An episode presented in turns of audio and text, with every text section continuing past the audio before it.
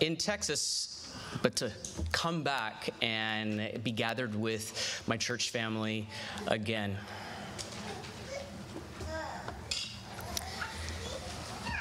This morning we are going to be reading from Revelation chapter 19, verses 6 through 10. So if you're using one of the black Bibles, which you'll find underneath your, your chairs, this is going to be on page 1101, and it's going to continue on to page 1102. So this is going to be at the very end of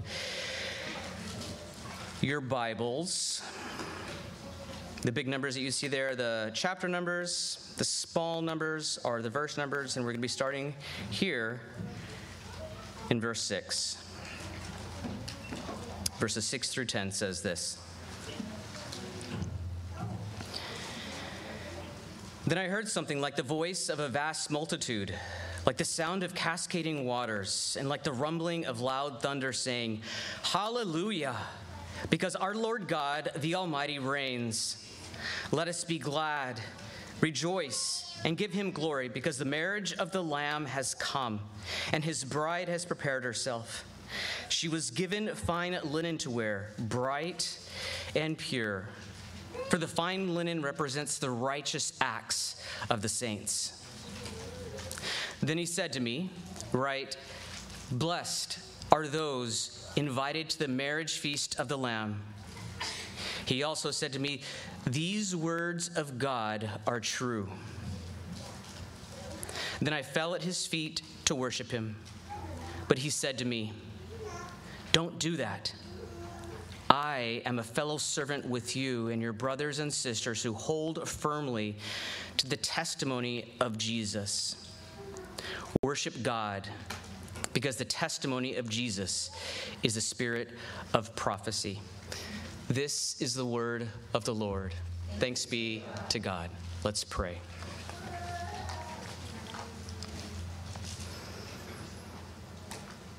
Lord, we know that your mercies are new every morning, but there are many of us here today whose hearts are heavy and may not feel or believe this truth.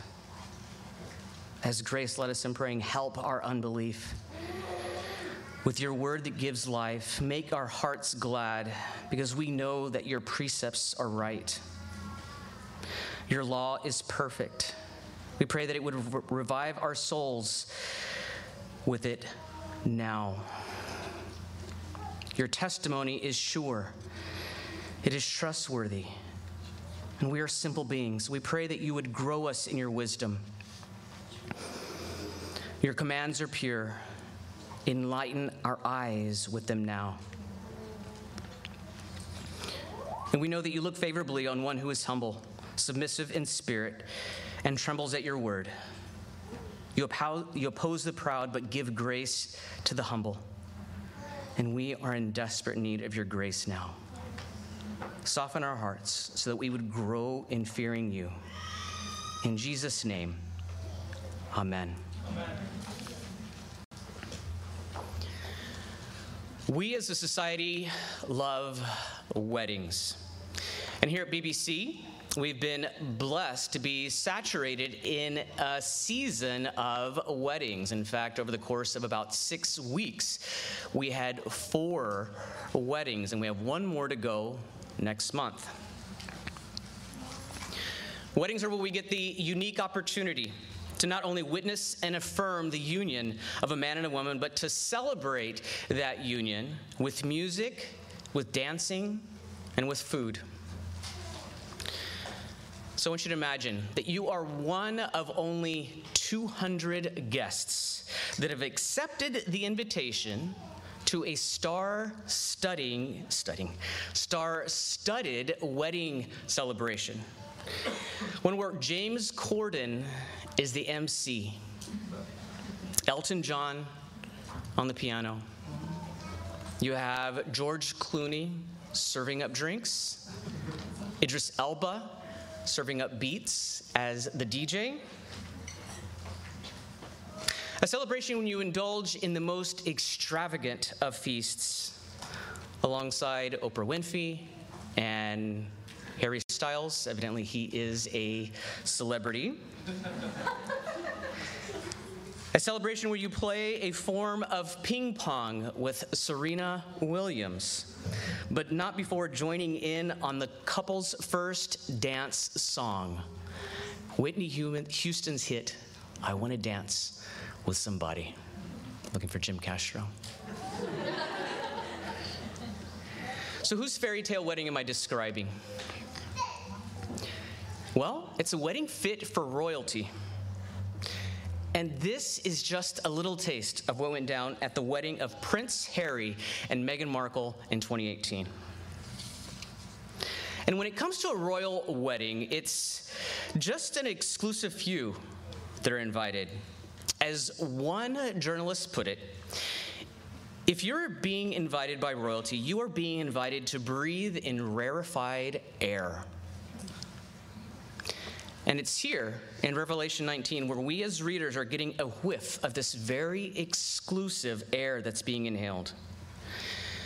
But the royal wedding being described here in our passage isn't just of any royal wedding. It is the royal wedding of all royal weddings. Because this royal wedding involves the King of King, King of Kings, and the Lord of Lords. One of the guests at the Prince Harry Meghan Markle wedding said afterward, It was the most magical night I've ever had. It was one of those experiences that money just can't buy. And it's in our text here this morning where we read about the reaction of guests who are taking part in an everlasting celebration known as the marriage feast of the Lamb. These guests here have accepted God's invitation to this feast that is more massive, more stunning, more joyful than any of us could ever imagine. These Christians here are erupting with joy about their eternal union with King Jesus. And this celebration ought to stir up the greatest fear of missing out known to mankind. And even if you're someone like me who doesn't struggle with FOMO. The main goal of today's message and sermon, if you're taking notes, is accept God's invitation to worship Him because of Jesus. Accept God's invitation to worship Him because of Jesus. And I'm getting this from verses 9 and 10. So, how do you do this? How do you accept God's invitation to worship Him? How do you accept His invitation to this jubilant finale, this everlasting celebratory feast? Well, just as you would any invitation. You RSVP. And these are the four points of today's sermon RSVP. Respond, suit up, value, for value Christ, and preach. Preach Christ. Respond, suit up, value, and preach. And this is how you accept God's invitation to worship Him.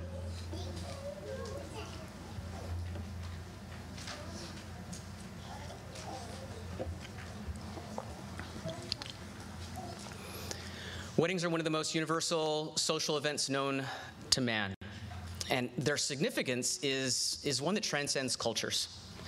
But every culture approaches them and celebrates them a little differently. In our passage this morning, I think it'd be helpful to understand the parallels between the customs of Jewish weddings and the weddings that's addressed here in Revelation 19. Here in the US, we can identify with three stages related to marriage we have dating, engagement, and marriage. We look at Jewish, mar- Jewish marriages that took place in biblical times, we can see there's similarity to American marriages, but there are also some distinct differences. The first stage leading to a Jewish marriage was known as the betrothal. If we're trying to identify the modern day stage that the betrothal resembles most, that would have to be our engagement stage. But the betrothal was a lot more than what we recognize as engagement here in the US, as it carried a lot more weight, a much greater level of commitment, because it involved a payment and a contract. The, prospect, the prospective bridegroom, also known as groom, that's how we shorten it, the word groom, he would travel from his father's house to the home of the prospective bride, and he would pay a purchase price. A purchase price that's known as a dowry a legally binding document that we would be signed. And it's at this point where the couple was actually considered to be legally married. The bride at this point was set apart exclusively for the bridegroom. The bride and groom would then temporarily part for a period of time, typically for around a year. Afterwards, the groom would return to his father's house during this time, and he would be preparing a place for both he and his bride to reside. He would physically construct the marital house there at his father's house. And in many cases, a separate wing at his father's house would be built. After this period of waiting, the betrothal phase would come to an end when the groom returned for his bride. And even while the waiting period was about, uh, about 12 months, about a year, no one quite knew when that exact moment would be. The time was not exactly known to the bride. But when the bridegroom did return, his arrival was, na- was announced with a shout, and this meant that the wedding celebration was near. Just prior to this, the bride under, underwent a ritual immersion for cleansing. The wedding ceremony would then take place.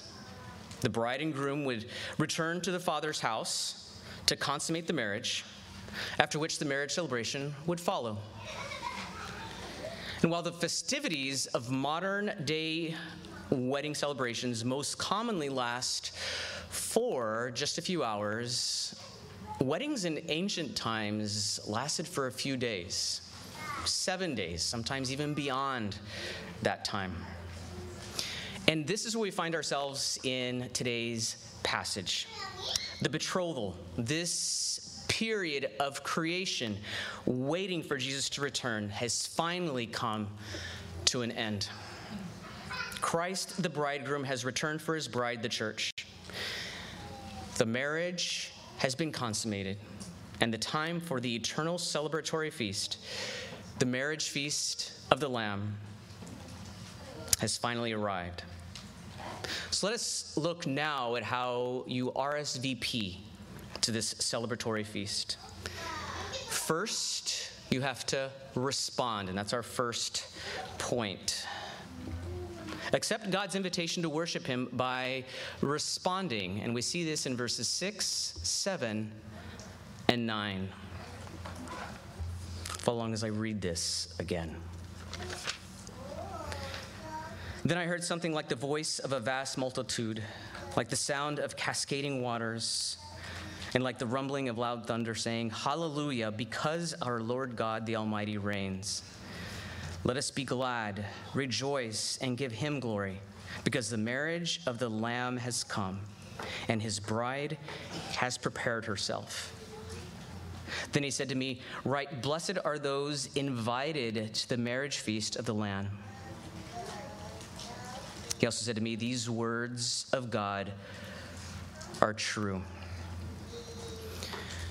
When you receive a wedding invitation, there are typically two responses yes or no. If you accept and you plan to attend, you check, you check off the joyfully accept box and you send it back. If you don't plan to attend, we're assuming that this is a wedding, you check off the regretfully decline box and send it back. Not responding is actually a response in itself, and functionally, it serves as a no. Right now, God is inviting you to worship Him and Him alone. He's calling you to respond to His invitation to worship Him, and there are only two options yes or no. I'm going to first address the individuals here this morning who regretfully decline. Then I have a few words for those that joyfully accept. So, is your response to regretfully decline God's invitation? Hunger is one of our most basic desires. It's an expression of our dependence on something or someone that is outside of ourselves. And what we choose to satisfy our hunger with will have a consequence. There are implications, whether they be good or bad. If you're not a Christian here this morning, we are gl- so glad that you are here joining us here today. God is inviting you right now to eternally satisfy your hunger by accepting his invitation to the marriage feast of the Lamb. Now, you might have been invited to this feast before, or perhaps you've rejected it, declined it in the past. Or maybe you didn't realize you had been invited. But God is inviting you now. Today's passage comes from some of the last words of the Bible. But before I share how you accept God's invitation, I think it's going to be important for us to go to the beginning of the Bible to better understand why we would even want to accept this invitation. At the beginning, in Genesis chapter 1, we see that some of God's first words to humans also involve an invitation and eating. This wasn't just an invitation to eat, though. On a deeper level, it was an invitation to rely on Him, an invitation to be satisfied in Him and Him alone. And this was good.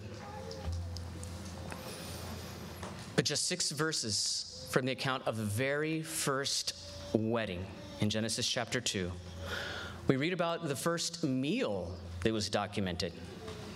In Genesis 3, Adam and Eve are faced with a decision, a decision that involves food. The serpent invites them to satisfy their hunger outside of God, and their response is to accept that invitation.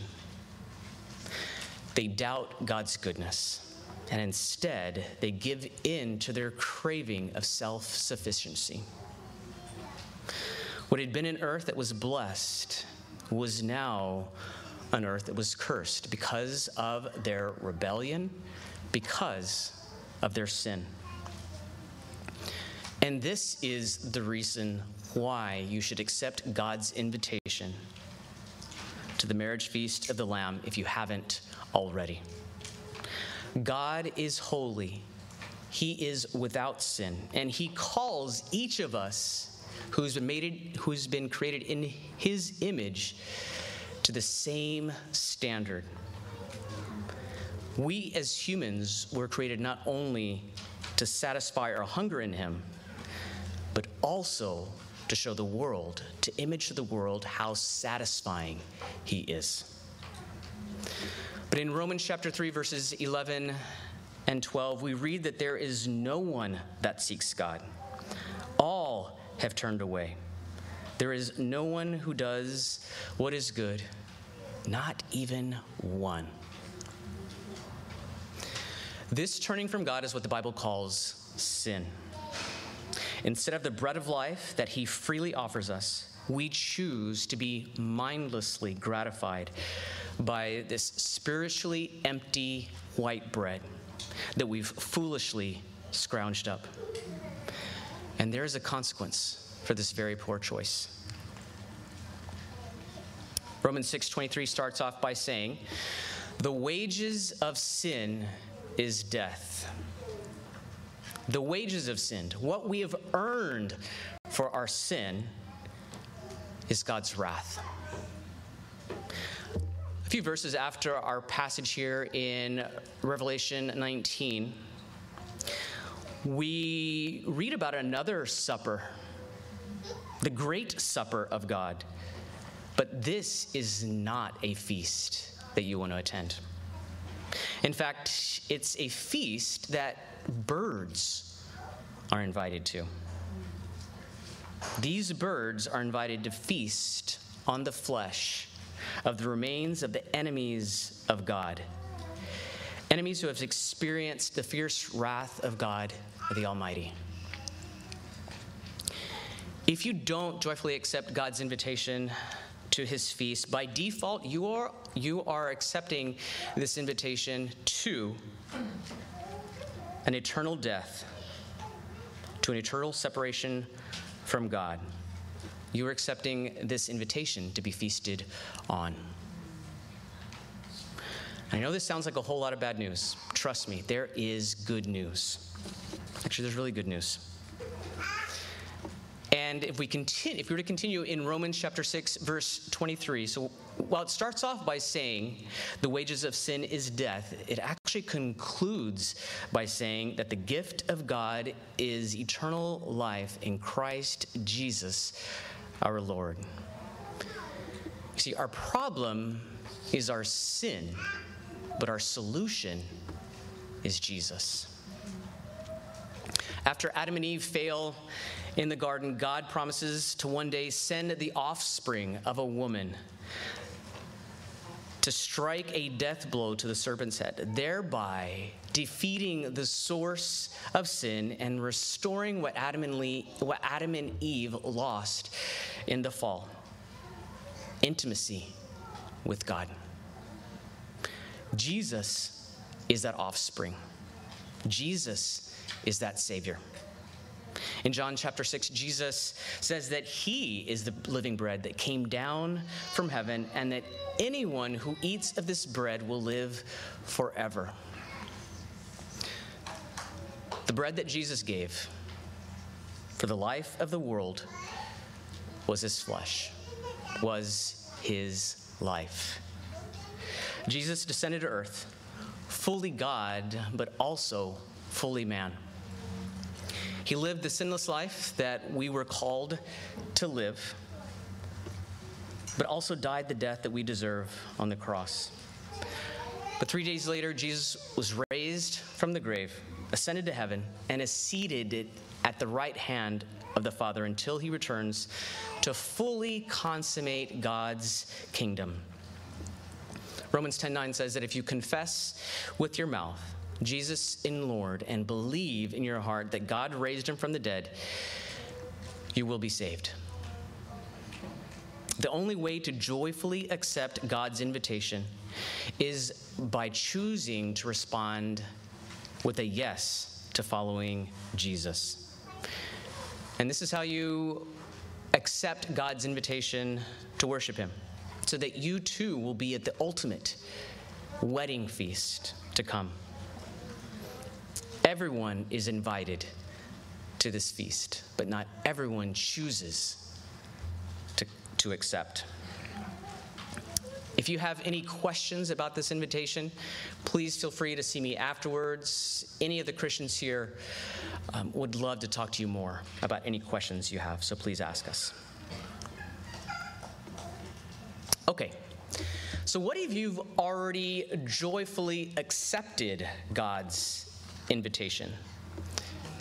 Christians here in verses 6 and 7 are rejoicing in response to the judgment of Babylon, which serves as a symbol for the enemies of God and the persecutors of his people. But that's not the only reason for the thunderous roar that we're reading about. The time for the wedding of Christ, the bridegroom, and his church, the bride, is now at hand. The time for Christ's kingdom to be, kingdom to be fully consummated has finally come. Brothers and sisters in Christ, blessed are those invited to the marriage feast of the Lamb.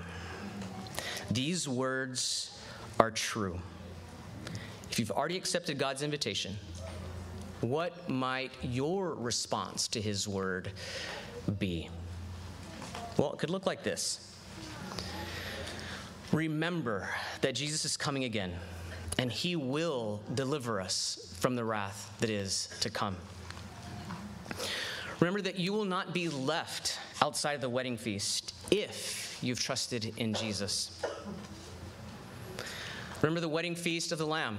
At weddings, you attend as the union of a man and a woman is but a foretaste of what is to come between Christ and his church. Remember this at another meal that we take regularly here at BBC the Lord's Supper. Participating in this ought to point us to the final eternal supper, the marriage feast of the Lamb. We'll be taking the, the Lord's Supper here this morning, just as we do every Sunday. But despite our frequency, we are still vulnerable to underappreciating its significance. Be reminded this morning that He made the one who did not know sin to be sin for us so that in him we would be clothed with the garments of salvation and wrapped in a robe of righteousness, as a groom wears a turban and as a bride adorns herself with jewels. Be reminded that Christ himself will not drink from this fruit of the vine until that day when he drinks it new with us in his Father's kingdom. Another way believers can respond to this truth is to remember it at parties, at celebrations, whether it's a birthday, an anniversary, whatever the celebration might be. Remember that one day, one day that is coming soon, we will celebrate with a joy that is inconceivable and feast at a banquet that is unfathomable. So, for someone like me who is quite introverted and doesn't really struggle with FOMO, remembering this truth has actually deepened my appreciation for parties, as parties serve as a foretaste of the unimaginable, everlasting celebration that is to come.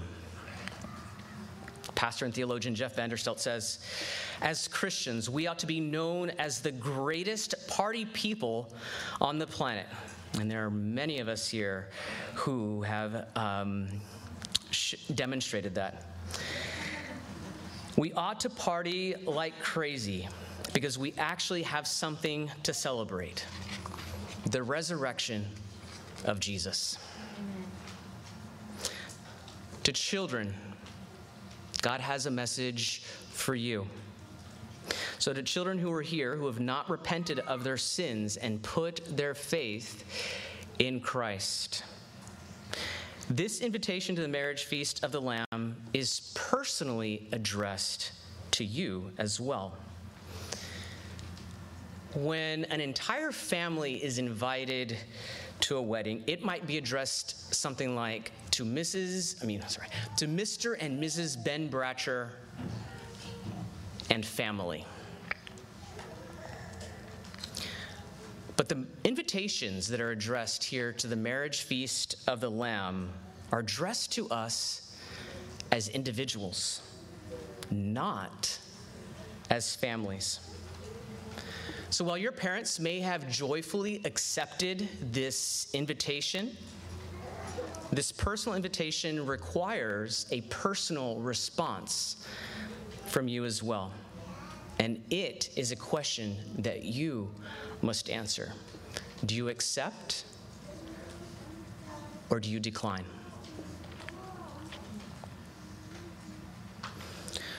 One day soon, those who have put their faith in Jesus and turned from their sins will feast in the house of Zion forever. Long for this day. Pray for this day. Maranatha, come, Lord Jesus. That was point number one. That's going to be our longest point. So, first point, respond. Second point, suit up. Accept God's invitation to worship Him by suiting up. And we see this in verses 7 and 8.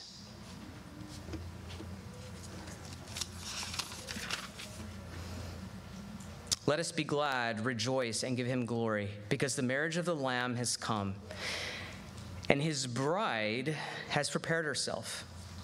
She was given fine linen to wear, bright and pure. For the fine linen represents the righteous acts of the saints.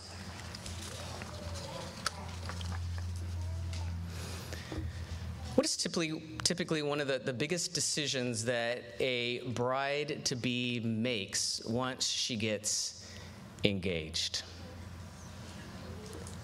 Wedding dress.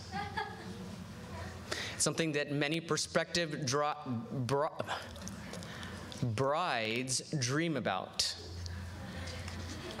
Now, there are costs that come with making sure that the bride looks radiant.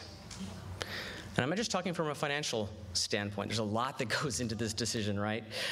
There's a cost of time, a cost of physical energy, emotional energy, mental energy.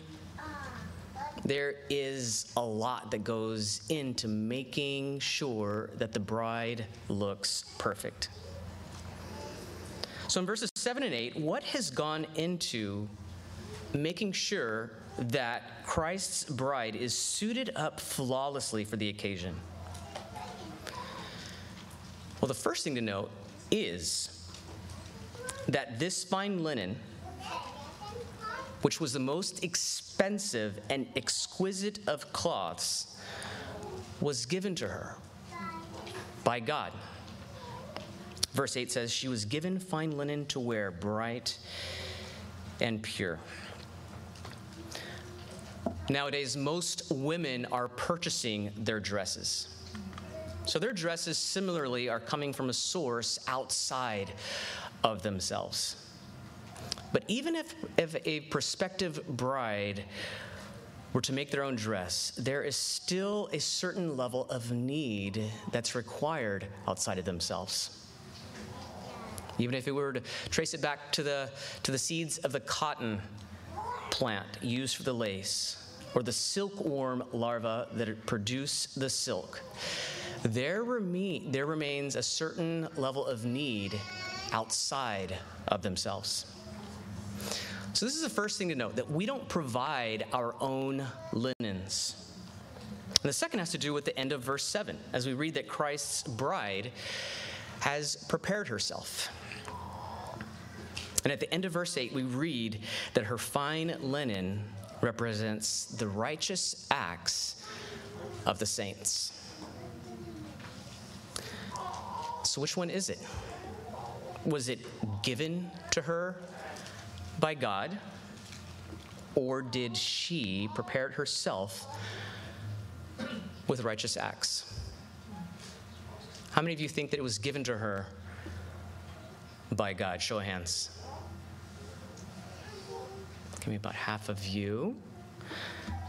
How many of you uh, feel that she prepared it for herself with righteous acts? One brave soul? It's actually both.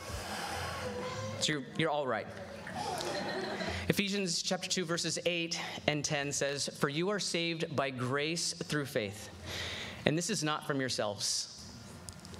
It is God's gift, not from works, so that no one can boast.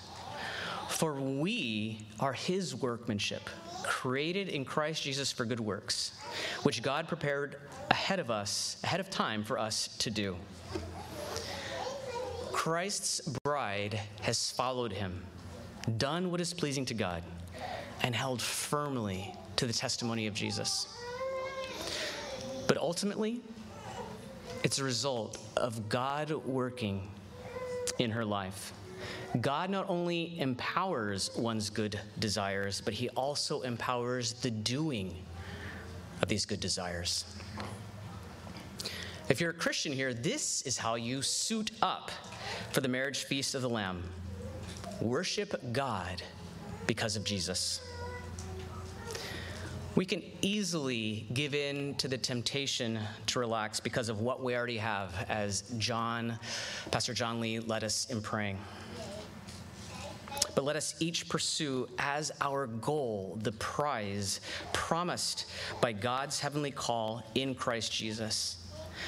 Let us per- pursue because of what we already have. And should nothing of our efforts stand, all glory be to Christ. If you're not a Christian, the application for you is similar. Worship God, but you can't suit up for this occasion without first joyfully accepting his invitation to worship him. This brings us to point number three value Christ. Accept God's invitation to worship Him as you value, as you value Christ. And I'm getting this from verse 10.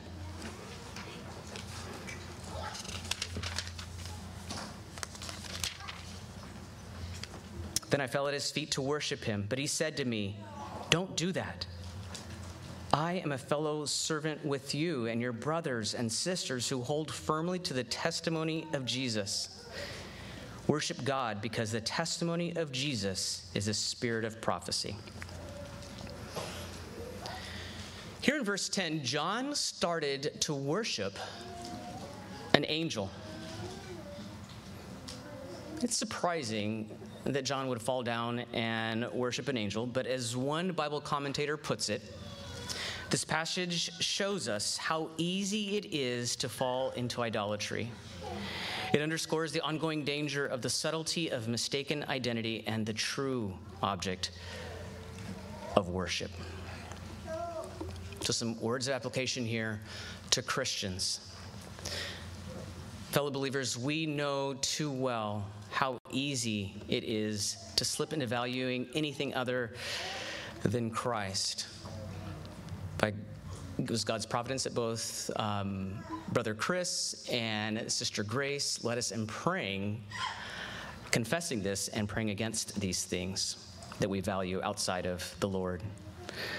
Money, spouse, no spouse, job, kids, family, friends, free time, the lack of free time comfort, even church, anything, good things, can deceitfully become idols, and we can place a greater value on these things than we do on God.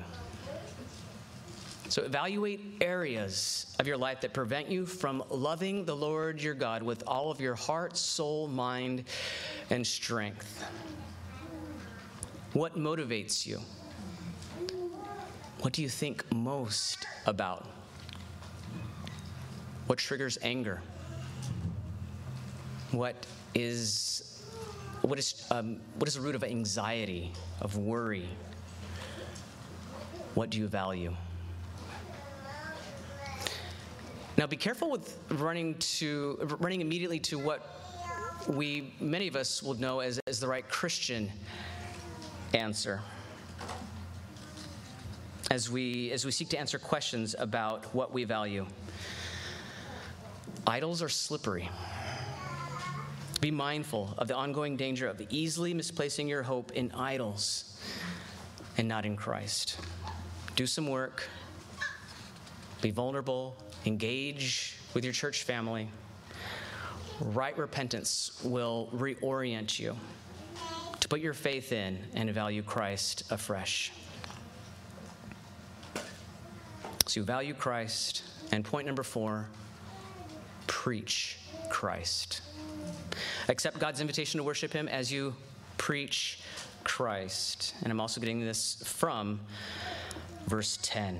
And here in verse 10, the angel quickly rebukes John upon seeing his misdirected affections, going so far as to tell John why he should worship God.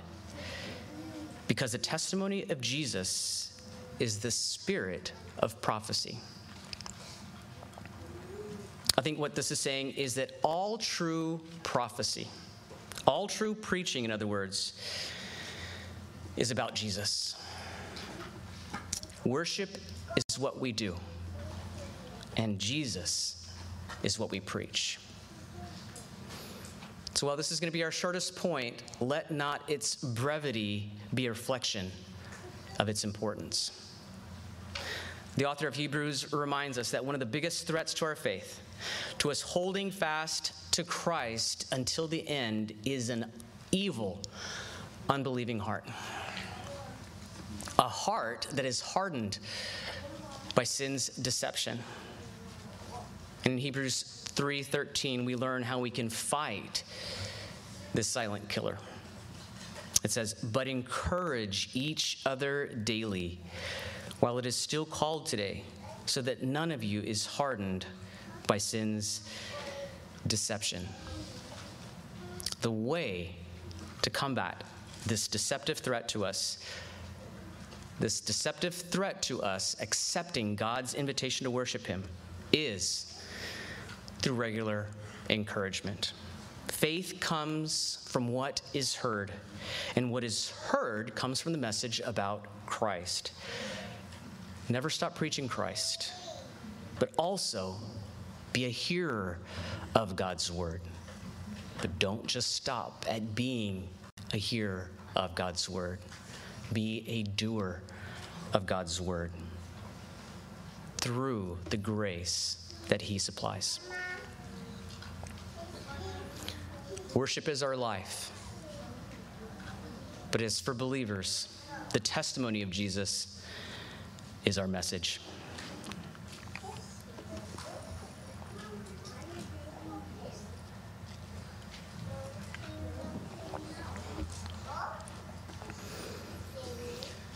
Prince Harry and Meghan Markle's Meghan Markle's fairy tale wedding celebration did ultimately come to an end. And just two years after being wed, they surrendered the Royal Highness titles and no longer represent the former king, now King of England. They disqualified themselves from many of the rewards that come with royal, with royalty. Many of the rewards that come as a part of being a part of royalty. Brothers and sisters in Christ, by God's grace, each of us has joyfully accepted God's invitation to worship Him and to put our faith in Him.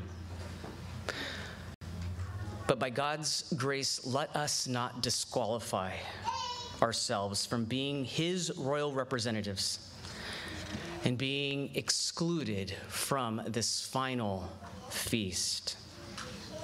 In order to seize this prize, this prize of this upward call of God in Christ Jesus, we, mer- we must pursue it in such a way that we each would gain this imperishable crown of righteousness and life. Let us conclude with a final call to action. Accept God's invitation to worship Him because of Jesus. We accept this invitation to this final eternal feast by making sure that we RSVP, making sure we respond, we suit up, we value Christ, and we preach Christ. If you reject this invitation, you will not be attending the marriage feast of the Lamb, and instead be destined to the unwanted great supper of God. In your heart runs the risk of actually being further deceived by your sin and hardened by your sin. But if you truly accept his invitation, you will be satisfied. You will be suited up. You will value Christ, and you can't help but preach Christ. As we take the Lord's Supper in just a few moments, let us be reminded of this marriage feast that is to come. Before we close our gathering, today we'll be singing the song, We Will Feast in the House of Zion. And I'm going to wrap things up here with the, the chorus. We will feast in the house of Zion. We will sing with our hearts restored. He has done great things. We will stay together. We will feast and weep no more. Friends, don't be left out of this event accept God's invitation to worship Him because of Jesus. And, church family, let us live in light of this final feast that is to come. This is not our best life yet. I'll close this in prayer, but first, let's have a moment of silence and allow you to pray on your own.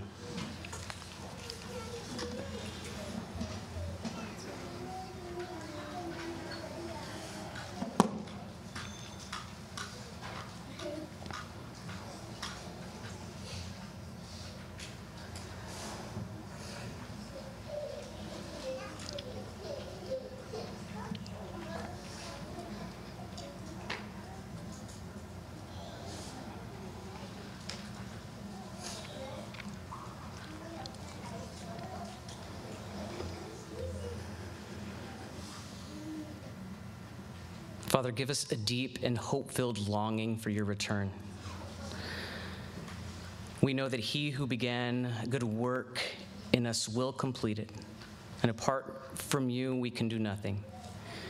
It is Christ's righteousness that makes any and all of our righteous deeds successful. You not only empower our good desires, but also empower the doing of these good desires. We can't worship you, we can't accept your invitation we can't suit up, value Christ, or preach Christ without you. We need your grace so that we might seek you with all of our heart, so that we wouldn't wander from your commands, so that we will treasure your word in our hearts, and so that we would not sin against you. Help us, please. In Jesus' name, amen. So, what we're going to do right now is take a